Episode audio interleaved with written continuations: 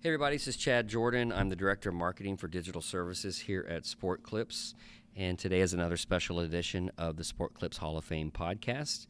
Uh, first and foremost, I'm so pleased to have my guest today. Uh, I'm joined, uh, my special guest. Can I have you say who you are? My name is Meghan Blanchette, and I am an area coach in the Northeast. I have been with Sport Clips for about two and a half years now. One of the things that impresses me about Meghan is she's from New England, but she pronounces her R's correctly. so, uh, so congratulations on that. Um, I know that probably went years of training went into that. Lots and, yeah, of training. Uh, Yeah. finishing school Right. and everything to drop the ah uh, Absolutely. correctly. So uh, glad to have you. I say this is a special edition because this is another Survive in Advance edition of the podcast, in which we celebrate the uh, the recovery and the success of someone who's overcome addiction in some way, shape, or form. And so that is that is Meghan's story. So we're actually going to uh, to talk to her a little bit uh, today about uh, how she survived, how she is still here, the, the fact that she's here and functioning and a success at Sport Clips is a miracle in and of itself, and it's one worth being celebrated. And what our theory is, uh, anyways, is there are others that might relate to her story and to some of these stories that we're sharing, uh, others that might need to, to reach out and get help, and they just haven't been able to bring themselves to do it. And we're hoping that these podcasts unlock that that inner potential and that kinetic ener- that potential energy will be transferred into kinetic ener- energy, and uh, and these these people can can find recovery and success like Meghan has. So Meghan, first and foremost, let's uh, let's talk about your your sobriety and what are we looking at? How many years? How's how's all that going? So June 4th of 2018 was three years Okay, in sobriety awesome. for me. And do you uh, you throw a party? What do you do uh, every every sobriety year anniversary? Was there a celebration and uh, cake and balloons and unicorns and rainbows, or what are we looking at? Absolutely. Well, um, so for me, my sobriety date is exactly one week after my birthday. Oh, okay. So I sort of do a combined thing. Although, to be honest with you, you know, this year I was 33 years old. Mm, okay. And um, You're not a millennial then. Let's see. You you're just on the cusp. Of, I'm like right. I am a millennial, but I'm like the first couple years of it. So don't hold oh, it you don't you don't want to claim it. No. then. Okay. All right. Um, so for me, my my sobriety anniversary is is a little bit more special to me than my birthday these days, Mm-hmm. um, and I like to celebrate it with the other people that I'm close to, that I'm in recovery with, and uh, you know, we always find something fun to do. I love it. Everybody has a birthday. Not everybody has a sobriety recovery day. so That's right. that's that's a great anniversary to have. So tell me a little bit about uh, about what sobriety looks like. How's your life now? Um, in the last three years, what changes have you noticed in yourself ever since you've been, um, you know, sober? So when I first got sober, they told me that I only had to change one thing, and that was everything. and that's exactly what happened. Does that has seem happened. overwhelming when you're hearing that? Or are you thinking at the time, no, that, Um, that's impossible? No, because when I hit my rock bottom, I hit such a deep, dark rock bottom that um, I I was so desperate Mm-hmm. for a different life that I was willing to change everything. Uh, Kim, I, I'm always fascinated by fascinated by the topic of the rock bottom because my my personal theory from people that I've, I've known dealing with addiction is until they hit that rock bottom, it's tough to admit that you have a problem that you're ever really going to change anything. So for you, it, was there a trigger? Was there something that you hit it and you knew it, or looking back you went, no, th- that's when I knew my rock bottom, but I didn't know it in the moment.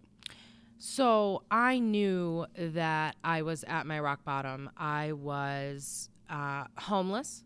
Um, I was living in a tent in the woods, and um, I was. Is this in Connecticut? Yep, in Bristol, Connecticut, which is where I grew up, went to high school, all that stuff.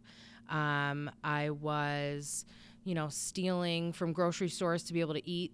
I was, um, I didn't have access to bathe, so I would like wash up in Burger King bathrooms and, you know, um, All the while, are you telling yourself, "I'm okay, I got this," Yeah, or are, yeah. are you knowing I'm I- I'm in a horrible state? Uh, you know, how do you, how do you get there? In other words, So at first, I convinced myself that it was like camping. but it's not like camping. You know, not having access to like running water or things like that unless you like go into a, a store or something is not. Uh, And camping's something you do once a week with your family Yeah. for fun, Right. not by yourself to Right. survive. Right. So, um, you know, I I knew that I couldn't live like that. I knew that if I continued to live like that, that things were going to get even darker for me. It wasn't even so much about the material possessions I didn't have or the showers that I wasn't able to take as it was um, that I was getting to a point where I really did not care whether I lived or died. What uh, had there been something? Uh, was there a tragedy earlier? I mean, you're now thirty year ish, thirty, almost thirty. You didn't wake up one day an addict. You know, something. This was a snowball effect. So, looking back, what are some of the signs that you you think, man, that's when I should have known that there was a problem or I was in over my head? What what started this whole thing? Um, so I believe that I was born with this disease. Um, I believe that I exhibited signs of being um, a person with an addictive personality way before I ever picked up a drink or a drug. Um, I used to like hoard candy and hide it when I was a kid, and you know all this other stuff. I think um, I also have always I have always lived with you know what I call self-centered fear, and I think that that's the core of a lot of addicts and alcoholics. So, can you explain that to me? What is self-centered fear So, exactly? A lot of people when they think of self-centered, they think of like a big ego, and they think of like, oh, Mm-hmm. Why are I you looking I'm at me so when you say that? Come on. Um, you know, a lot of people think of that as as me thinking that I'm awesome. Yeah. Um, but when you put the fear in there, it sort of it becomes something different. It becomes like, oh my gosh, doesn't everybody know that I am the most important piece of crap in this room? Like that's what it feels like. Um, or you know, you think that everybody should be thinking about you before they're thinking about somebody else. It's very selfish, but it's not ego driven. It's it's more. It's, it's a fear. That's the best way for me to describe it. Yeah. and uh, and that's something you had recognized child teenage years uh, we've talked before off off air uh, theater so you, you're Oh, performance you're performance driven right? You, you like the stage. Uh-huh. so had it had that been feeding into it that maybe you weren't getting enough attention from this source or that source and so you turned to yourself and and tried to feed that uh, that area? I think that for me, there never could have been enough attention. Mm-hmm. I think that if I was standing in the room and, or, you know, standing on the biggest mountain in the world and everybody was looking at me, it wouldn't have been enough Mm-hmm. for me. Um, it was never enough. I needed more. I have the disease of more, more of anything that makes me feel good. Mm-hmm. So it's something that I still have to be mindful of. So uh, now you're uh, at the end, end of your 20s. How quickly did the addiction take over? Was it uh, overnight? Was it years? Something that creeped up on you, and before you knew it, you were overwhelmed? Uh, no. So I, I picked up my first drink when I was 17. Uh, my first drug also when I was 17. And um, I knew at that period in time that I didn't drink or drug like my friends. Like I couldn't just put it down like they could. Um, and over a period of Did, you felt like you had something to prove, like you got to do it better? Or No, it was once you started, you just didn't feel like you had the stopping mechanism to the, the brakes. You, you couldn't push them. That's basically it. I couldn't push the brakes. Um, you know, anytime I I have an allergy to anything that alters my state of mind, so when I put it in my body, I am powerless to stop putting it in my body until something outside of me stops me, whether that is a police officer or me, you know, passing out or whatever it is, I am powerless to stop it. So, um, how then did you get to the point where you could stop it? Was was it a police officer? Was it uh, somebody just saying, "Here, here's a mirror. Look at yourself right now"? Was it you? How did how did that uh, transpire? Um, so I remember walking down the street heading back to my tent, and I remember there was a car coming up.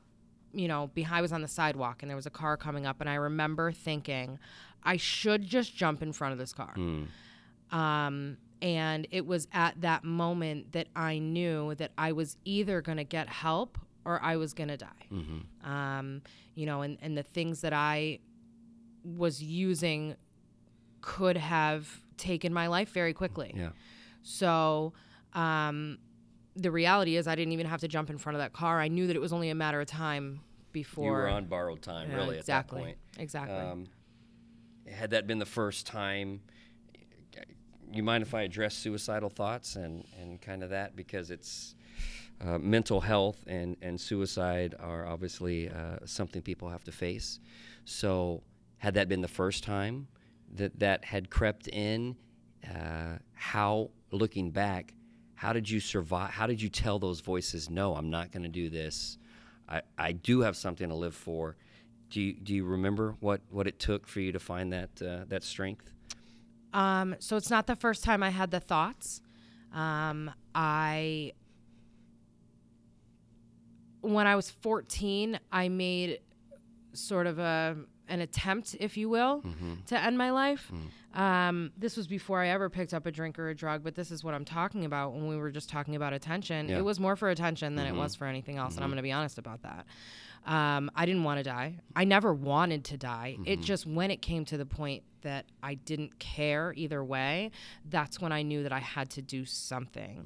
Um, also, you know, I had I had been toying with the idea of of getting sober for years. I had tried before. This isn't my first attempt at recovery, but every time I tried, I thought, well, I'm going to put this substance and this substance down, but I'm going to keep this one because I like this one, and I'll just put the rest And of this them one's down harmless. so, and this you know, one's harmless right. exactly or i would say you know i've never really been a big drinker so like i can put down the drugs but maybe i'll just keep drinking Mm-hmm.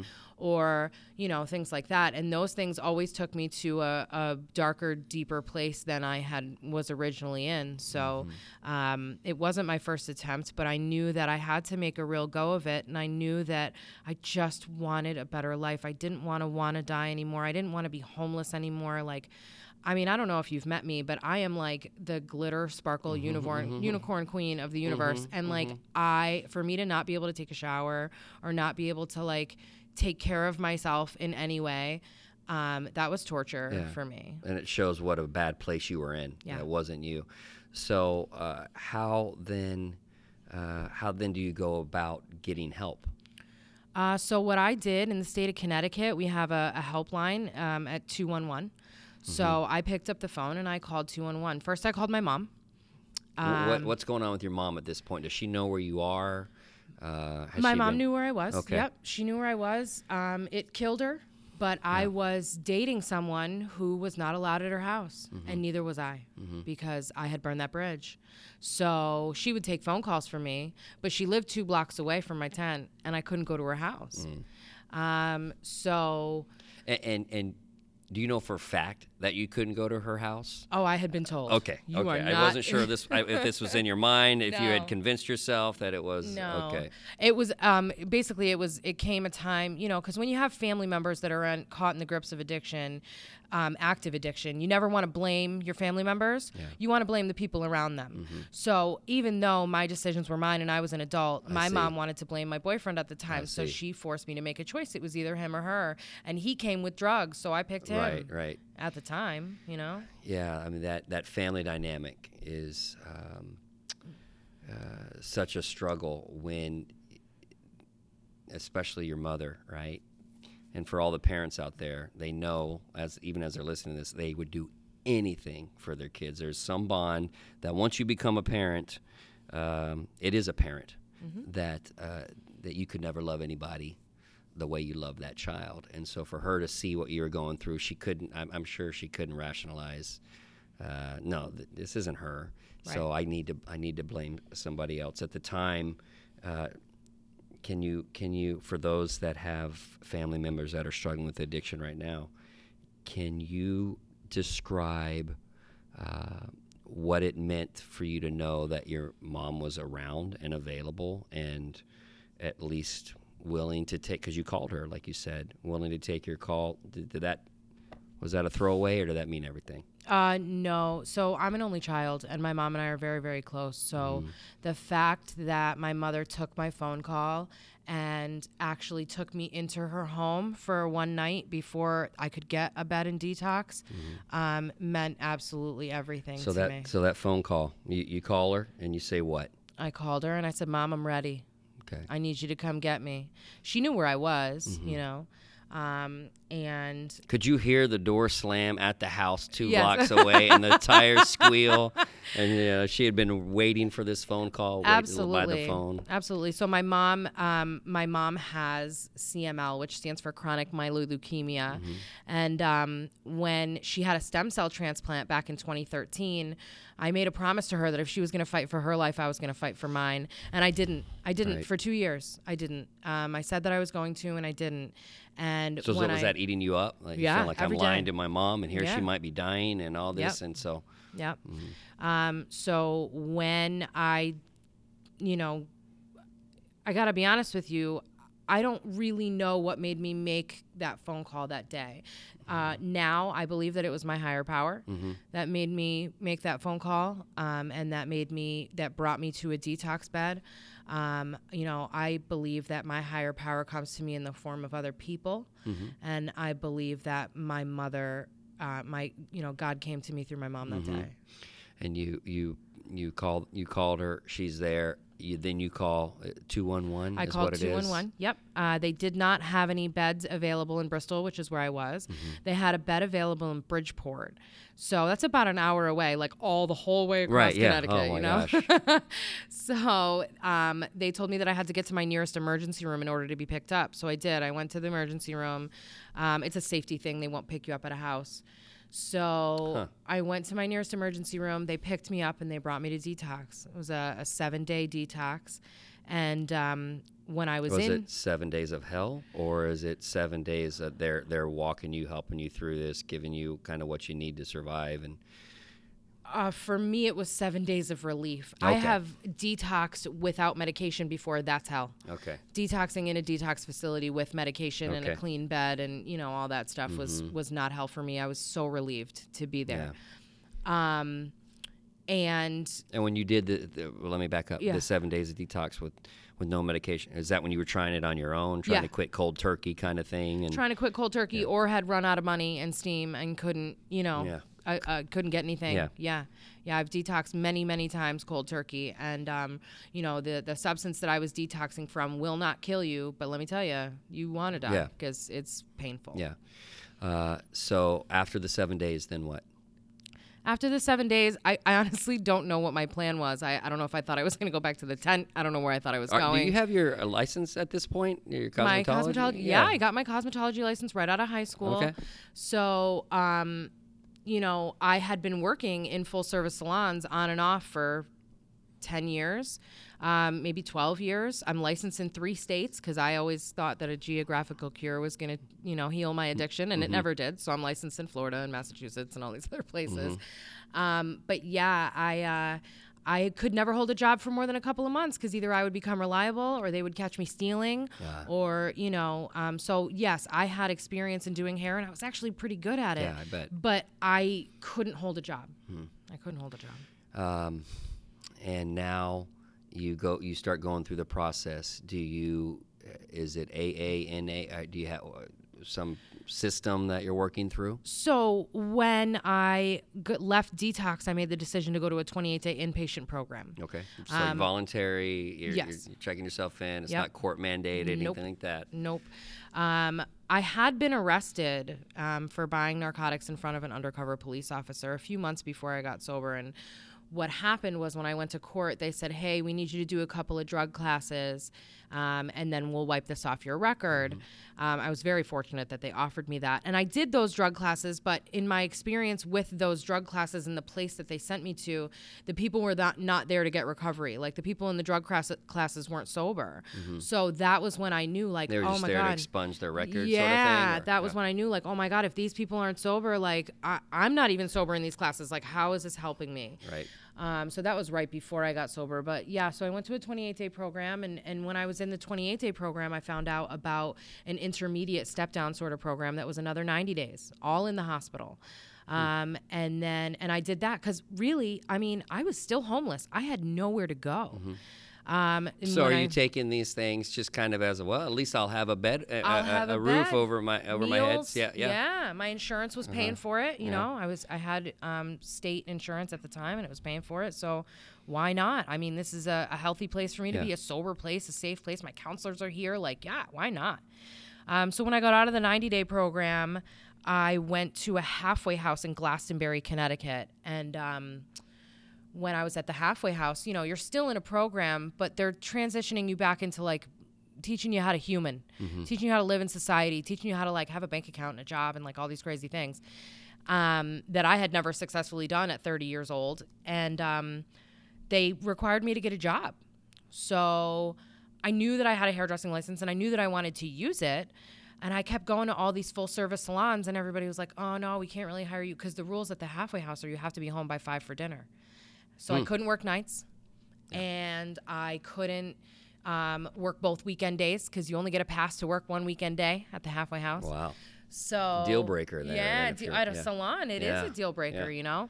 So I Too bad they couldn't give Mondays off. Like Mondays would be the seriously, day, you know. I Oh, but they that's not how they did it. so I, I had to follow their rules and and there was a, a sign in a window and everybody kept telling me about this sign in the window on Main Street in Glastonbury that a Sport Clips was going to be opening, and I had heard of Sport Clips before because.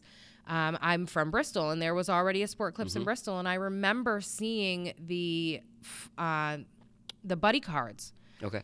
this was way before I got Yeah, sober. yeah. I remember seeing the buddy cards and going, "Wow, if that place gives free haircuts, they must really suck." Mm-hmm. like, I was like, I would never work in a place that gives free haircuts. Um, so when I saw the sign that Sport Clips was going to be opening in Glastonbury, like even the people that worked at the halfway house, they're like, Meghan, you should go apply there. It says they're hiring. And I was like, I am not cutting men's hair. I am not working in a place that gives free haircuts. That place must suck. I knew nothing about it, but I was making all these judgments, you know? I assumed that I wasn't going to be able to make any money. And I assumed that I, I wasn't going to be able to build a career and I wasn't going to be able to do anything. But the reality of the halfway house is that if you don't have a job in two months, you get kicked out. Hmm.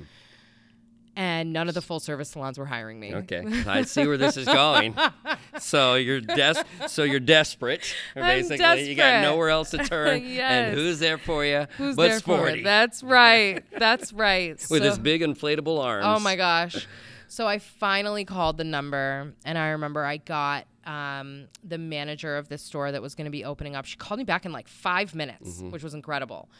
Um, and I answered the phone, and her name is Mallory, and she was going to be the manager of the Glastonbury store. So she wanted me to come in for an interview, but she wanted me to go to Bristol, which is where I'm from. Yeah. Um, but I had no car.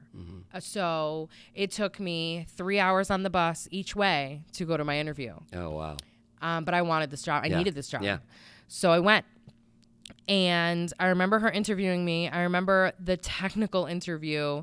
Um, you know, you got to do a haircut for to make sure that you know how to cut hair. Mm-hmm. And I remember we didn't have any mannequin stands. We had mannequins, but no stands. So she literally sat in a chair and held the mannequin Oh head for me to do the haircut. Oh. Yeah.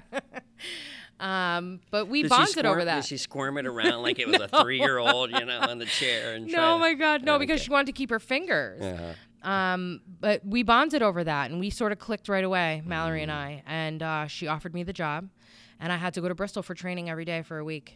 Taking so the bu- six bus. Mm-hmm. hours on the bus every day to train for 5 Um, but that showed her and my team leader that I wanted it. Yeah. Like I was, I wanted it. And the more I learned about Sport Clips, the more I was like, oh, I was so wrong about this Uh-huh. place. Like it's so good. Um, so they opened the store in January of 2016. So I had gotten sober in June of 2015. In December of 2015, I was hired at Sport Clips. Yeah. So I'm like freshly sober. Yeah. And I am like terrified of everything. I even thought like, how am I going to cut hair without drugs? Because how, where I'm, the, I, how am I going to be creative? Mm-hmm. Yeah. Like I never- honestly you've never done it before, I've never done literally. it. Yeah. I've never done it. Yeah. Funny Well, thing so- is, I'm better at cutting hair now. Oh, I'm than sure. yeah, yeah, you're better at everything. What, what, what did you find? What were your coping mechanisms? So you're not turning to drugs, alcohol. How, how are you getting through uh, those those days? So I'm living in a halfway house uh, where I have counselors on all the time. Okay. But I also work a, a 12 step program. So I attend meetings. Um, and I, I started doing this in the early, early stages of rehab. Um, I had a sponsor. You know, I was um, developing a network of other people in recovery around me who were who were just there and who were amazing. Um, when I first came into recovery, I thought, "Oh my gosh, how am I ever going to have fun again?" Um, but uh, then I started having a lot of fun, like more fun than I ever had before I got sober. So that's kind of how I got through. A couple people that were really close to me, my 12 step fellowship, my meetings, you know, that's that's what it was for me. And you you didn't just you you were a team member. You got hired on as a, a stylist, right? I did. So does that transition into more responsibilities down the road into 2016? How how does that look? Uh, it took me three weeks to become a key holder. Okay, Yeah. three weeks of from being uh, hired Yeah. as a stylist. Okay, Uh huh. To becoming a key holder, um, Mallory and my team leader they they saw something in me that I did Mm-hmm. and they not and, see. To, and and to be clear, they they knew you were freshly sober. Mallory and- did. My team leader didn't yet. I hadn't Okay. made the decision to tell him yet. I was nervous about it. Yeah. But when they made me a key holder, I knew that I had to tell him because they're giving me a key to the salon. Mm-hmm. Yeah. They're giving me a key to the safe.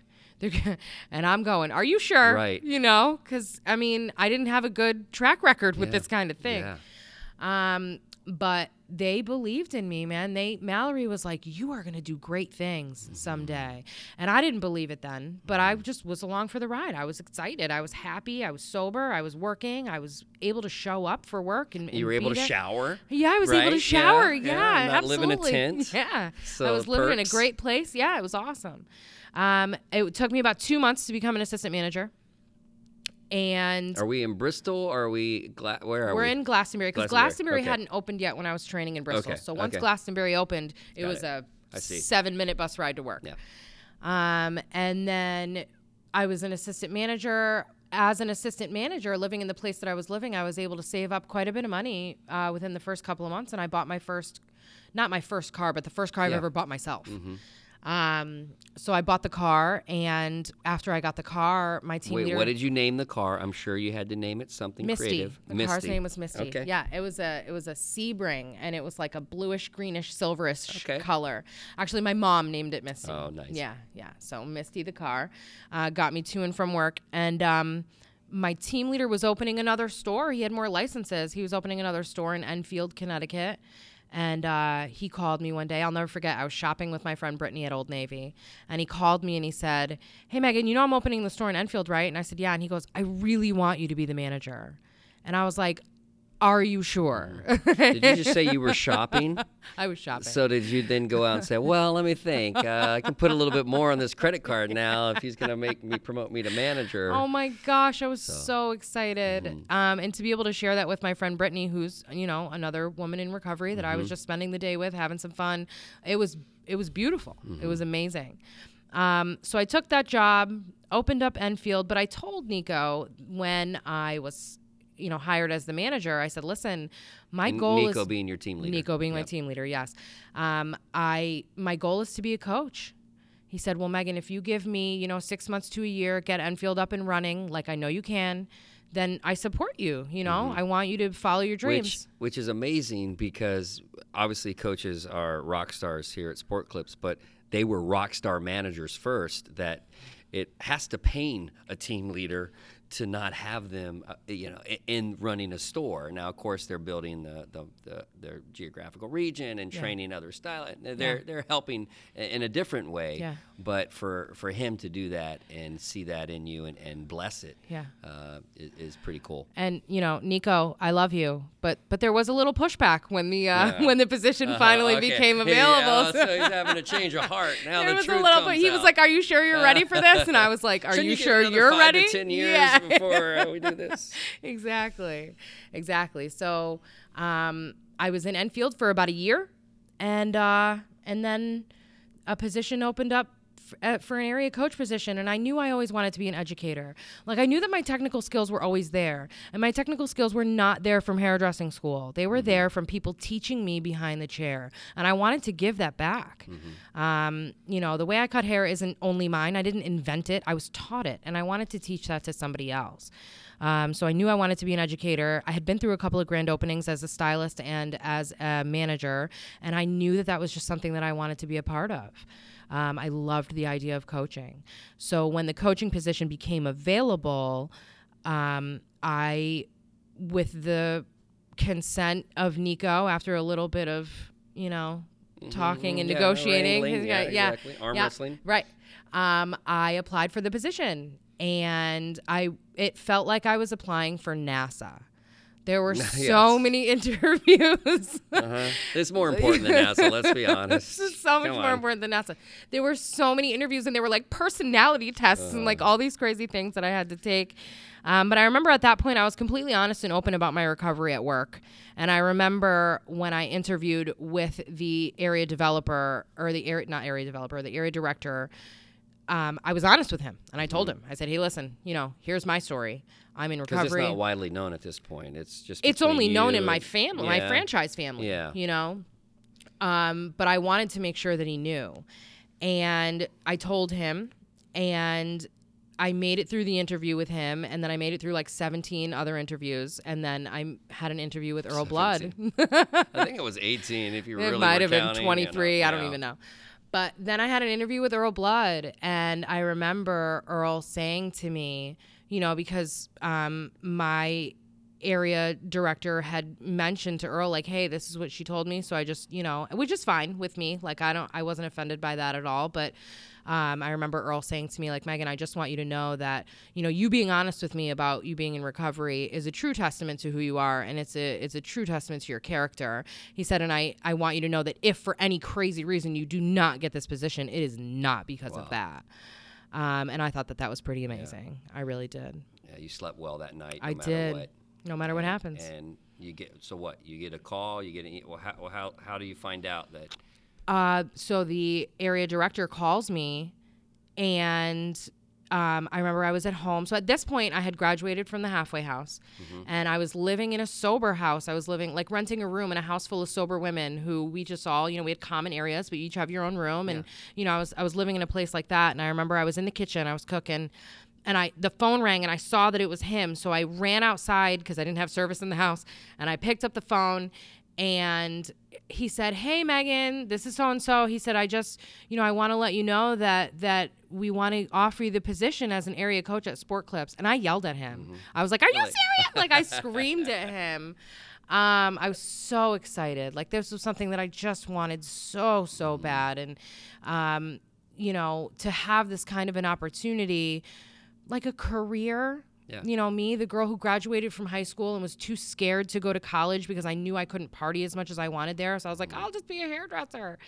And um, you know, to have the opportunity to to build a career um, in this industry and it's something that I'm really passionate about and I really love. Unbelievable. Yeah.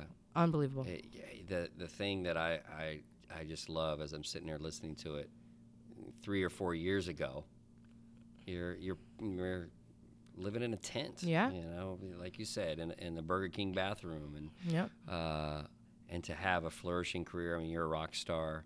Uh, the sky's the limit, and you were thinking, I should just end it, Yeah. right? And throw away all this? No way. So. Uh, super proud. This is why we call this survive and advance. I mean, you're a survivor, and now you're advancing. This is this is so cool. So uh, I'm I'm gonna I'm gonna wrap it up because you know we're both talkers. we could be here. It, what people don't know is it's really late. Uh, you've driven a long way. We're in a hotel conference room recording this, and we, we literally could just uh, exchange stories the rest of the night. But uh, but I, I want to celebrate you, celebrate uh, uh, all that you've overcome, uh, and um having the courage to pick the phone up and call your mom and and what that turned into. I, I hope someone else can find the strength uh, that's listening to this to do the same. So, can I finish with these ten kind of goofy questions now that we've kind of talked some uh, intense stuff? Yeah. Yeah. Um, and uh, and then I'll let you uh, get on your way. So, question number one, we always wrap up with these ten questions that I cannot ask follow up questions to. So, uh, whatever you answer, I've got to live with. Uh, so, no, uh, number one, which superpower would you most like to have? oh, I want to be able to freeze time. That's a no-brainer. Ooh, Yeah. So, uh, okay, I don't know what I'm trying to think what your what your name would be if you could freeze time. I'll have to come up with it, and I'll hashtag it to the uh, to this podcast. It's got to have unicorn in it. Unicorn, I just have to put that out there. Time, time freezing unicorn. what? Well, number two. What is your personal motto? Oh my goodness. Um, I would say I'm living the dream. Living the dream. Yeah. I like it. Yeah. Other than where you live now, Uh-huh. uh, where else in the world would you most like to live? Oh, I just came back from Aruba, and uh, you know, gifts of being in recovery. I'm able to take vacations today, Wow. and uh, yeah, I just was in Aruba for a week, and I would totally live in Aruba. Yeah, absolutely. Sign is me up. Is it white sand and blue, and and like crystal water? Yeah. and- okay. Yeah. I might add that to my list. Uh, number four. Who is a celebrity you would most like to meet one day? Oh my gosh. Um. Besides yourself. Oh you gosh. know? Um. And besides Chad Jordan. Mhm, yeah, right. Um, I would say, oh, that's a really good question. In person, I'd love to meet Macklemore. He's my favorite Okay. rapper. I All just right. went to a concert of his recently. He's another guy in recovery. He's Yeah. pretty amazing. Um, I'd love to like sit down and have a conversation with him. All right. Well, the catch is it's Yeah. not a follow up question. The catch is if you meet him, because we talk about it on the podcast, we put it out in the universe and all that. I just I want you to invite me to the Of course. session or give Of me an course. autograph or something. That's the only thing I ask on these. Uh, okay. Uh, number five. Which words or phrases do you most often overuse? Oh, um, I say you'll have that a lot. You'll have that. Yeah, Okay. like anytime anything happens, I go, yeah, you'll have that. Okay. Yeah. Uh, which sa- what sound or noise do you love? Laughter. Okay. Yeah. What sound or noise do you hate? Oh. Um I don't know. I would say probably any kind of screaming heavy metal music. Oh, all right. That- Yeah. That, that qualifies. Okay.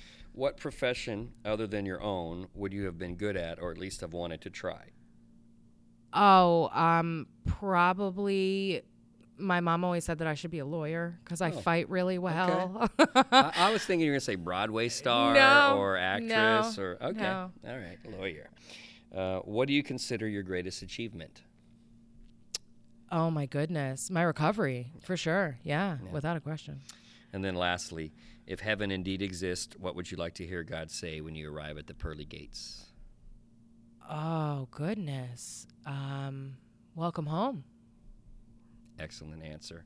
And excellent uh, podcast interview. Thank you, Meghan, for this time together. Thank. eh, I was going to say thank you for being here, but I mean that literally. Thank you for making it and surviving uh, what you've survived and using this as an uh, uh, opportunity to share an inspirational story that is literally a dream come true. So thanks again. Thank you, Chad. All right. And that's been another edition of the Sport Clips Hall of Fame podcast. Uh, tune in next time. We hope to have some more good stuff for you. Thanks again.